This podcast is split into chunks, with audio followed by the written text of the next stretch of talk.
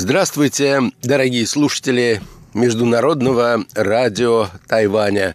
В эфире еженедельная передача из рубрики «Азия в современном мире».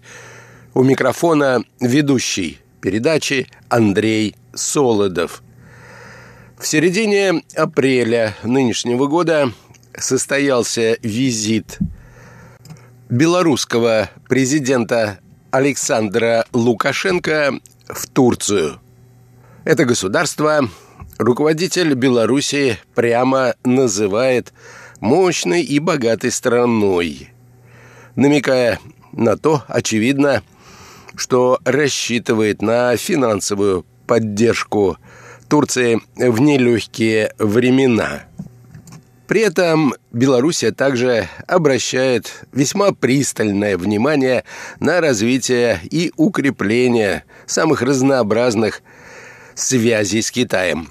Итак, наша сегодняшняя тема – Белоруссия. Поворот в Азию.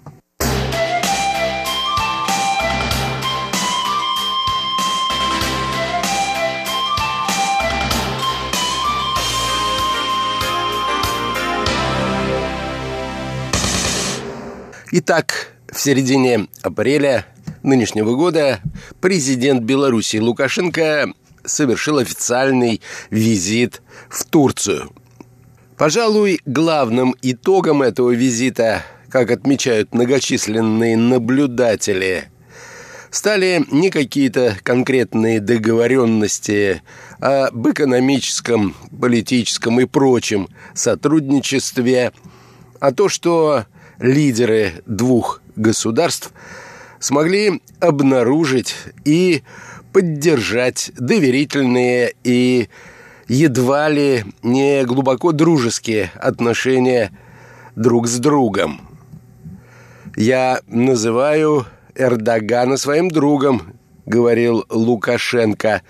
Турецкий лидер обращается ко мне со словом «брат». Мы, можно сказать, близкие родные люди. Мы понимаем друг друга.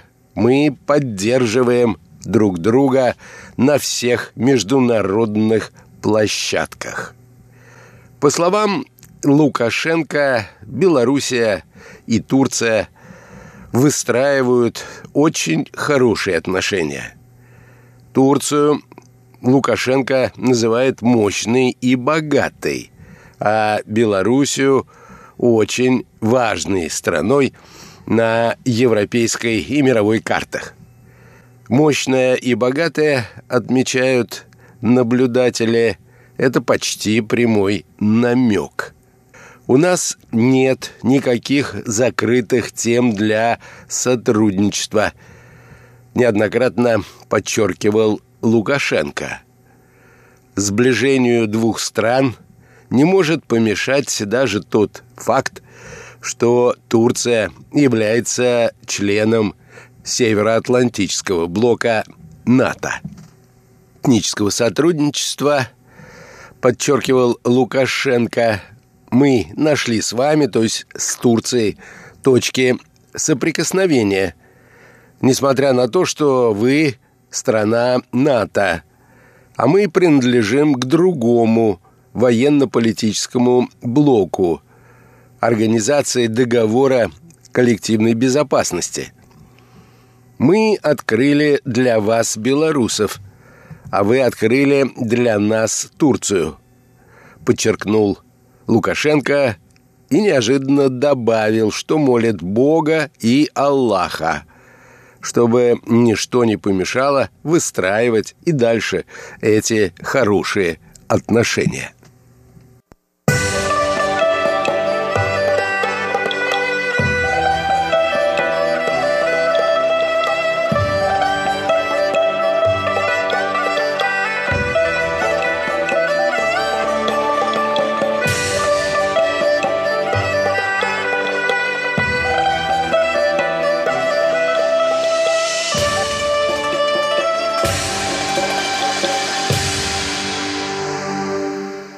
Лукашенко удалось неожиданно для некоторых и стремительно для других трансформировать свои отношения с руководителем Турции Эрдоганом почти в братские. Хотя два руководителя встречались не так часто. Последний раз по приглашению Владимира Путина в феврале нынешнего года на форуме в Сочи. Тогда Путин, Лукашенко, Эрдоган и иранский лидер Роухани обсуждали положение в Сирии. Обсуждение сирийской повестки для Путина, Раухани и Эрдогана является фактически привычным форматом уже с 2017 года. Однако участие Лукашенко для большинства наблюдателей было сюрпризом. Белорусский лидер в сущности мало что может добавить к тем усилиям, которые предпринимаются по решению сирийской проблемы. Однако получить некоторые имиджевые дивиденды представляется реальным. А богатая Турция действительно может помочь Лукашенко в финансовом плане. Действительно, Белоруссия нуждается в многомиллиардной финансовой помощи. По данным белорусского правительства, государственный долг страны на 1 января 2019 года около 17 миллиардов долларов. Для Белоруссии эта цифра огромная. При этом он увеличился с начала года примерно на 200 миллионов. Динамика, надо сказать, настораживающая. За 2018 год были привлечены внешние государственные займы на сумму, равную почти 2,5 миллиардов. При этом 880 миллионов было получено от правительства и финансовых институтов России. Однако в последнее время очевидно, что взаимоотношения Белоруссии и России не так хороши, как бывали в прежние времена, и очередные кредитные транши Москва будет выдавать Минску, скорее всего, с трудом – да и то лишь на погашение ее, то есть Белоруссии, прежних обязательств перед Россией. По этой причине руководство Беларуси заявляет, что снова намерено занимать на внешних финансовых рынках. На этот раз Минск рассчитывает выручить 2 миллиарда долларов, столько Белоруссия не занимала даже в лучшие, или точнее сказать, в худшие времена. При этом страна, как я уже отмечал, должна внешним кредиторам около 17 миллиардов долларов, и не вполне понятно, насколько Белоруссии по силам погасить этот весьма внушительный для этого государства внешний долг.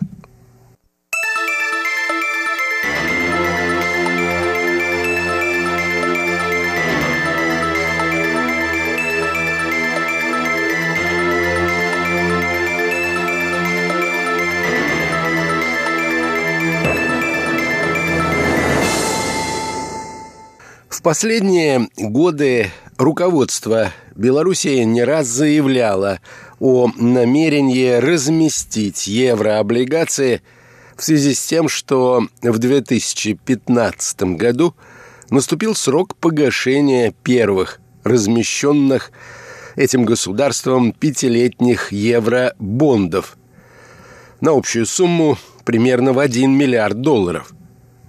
Однако в 2015 году Белоруссия не рискнула выйти на рынок евро облигаций, так как в это время против нее действовали западные санкции. Санкции были приостановлены осенью 2015 года, только после последних президентских выборов. При этом Беларусь надеялась на подписание кредитного соглашения с Международным валютным фондом еще до размещения облигаций в целях улучшения своего финансового имиджа и возможного снижения ставки при размещении. Однако добиться заключения соглашения так и не удалось. В итоге 2016-17 годы Белоруссия посвятила тому, чтобы погасить облигации за счет привлечения российского правительственного кредита и размещения валютных облигаций на внутреннем рынке. В 2018 году Минск также наращивал внешние заимствования. Так что сближение с Турцией и с Эрдоганом, лидером этого государства, имеет прежде всего финансовую подоплеку –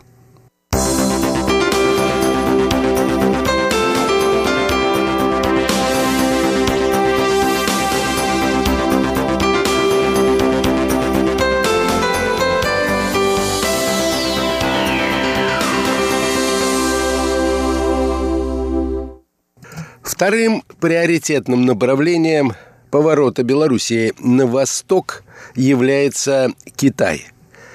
И здесь речь идет прежде всего об особой экономической зоне «Великий камень», которая строится неподалеку от аэропорта Минска.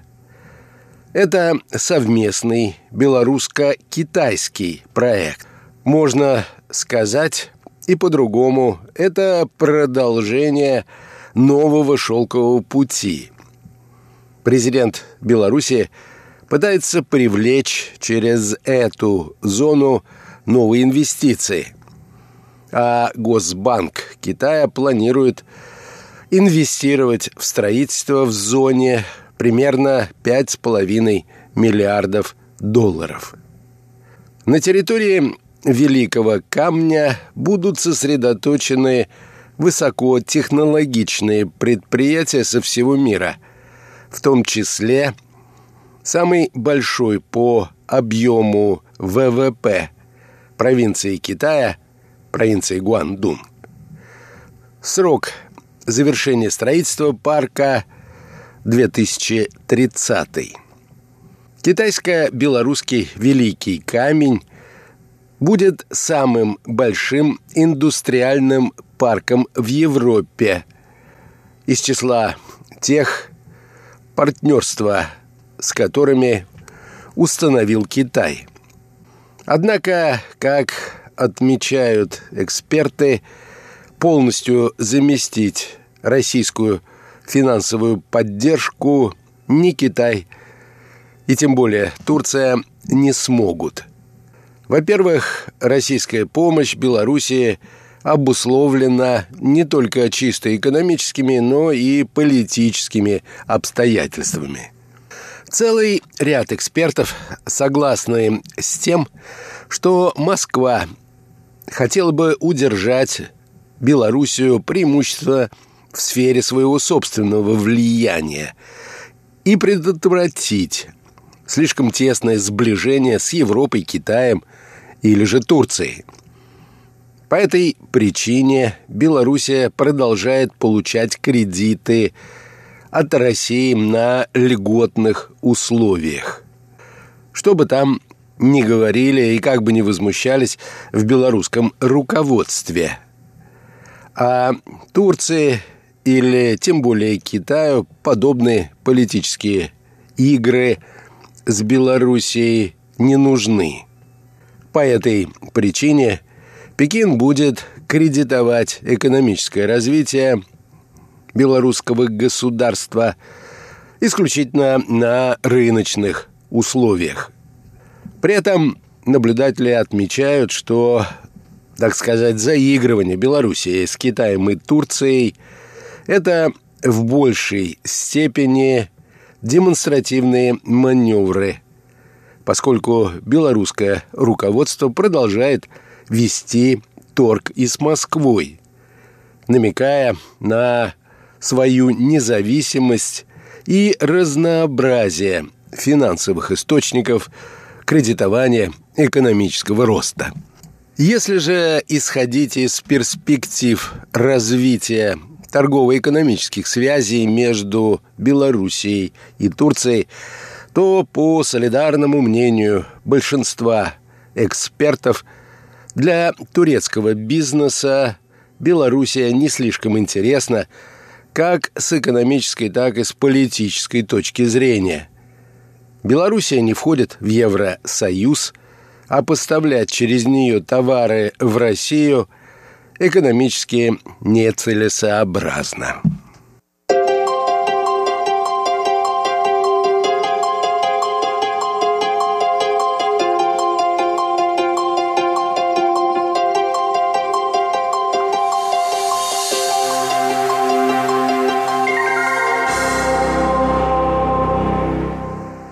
Между тем, если Белоруссия стремится укреплять свои отношения как с Турцией, так и с Китаем, то отношения Турции и Китая на протяжении последнего времени испытывают период ухудшения. Это связано с резкими заявлениями Анкары относительно происходящего в Китае – Анкара обвиняет Пекин в массовых репрессиях и притеснениях мусульман, живущих в КНР. В первую очередь такого тюркского народа, как уйгуров.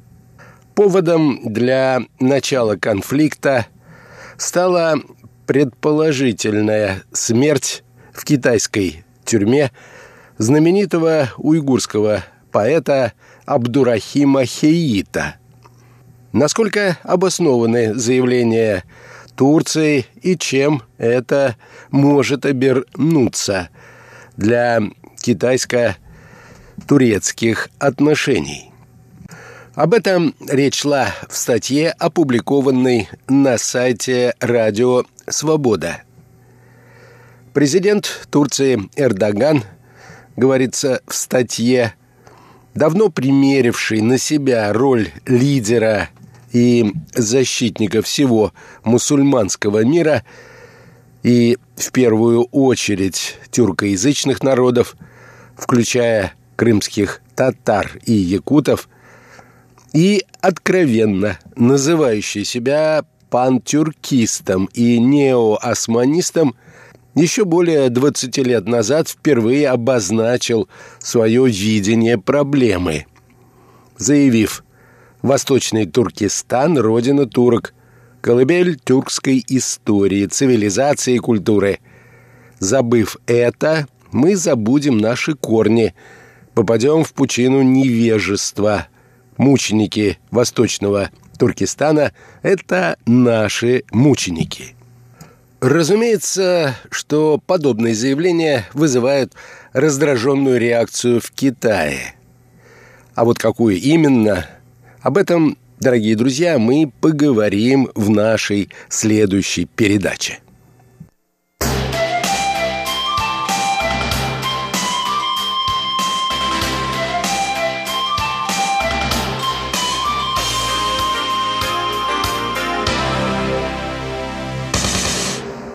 В заключение хочу пожелать вам, дорогие друзья, здоровья и счастья. Берегите себя. До новых встреч!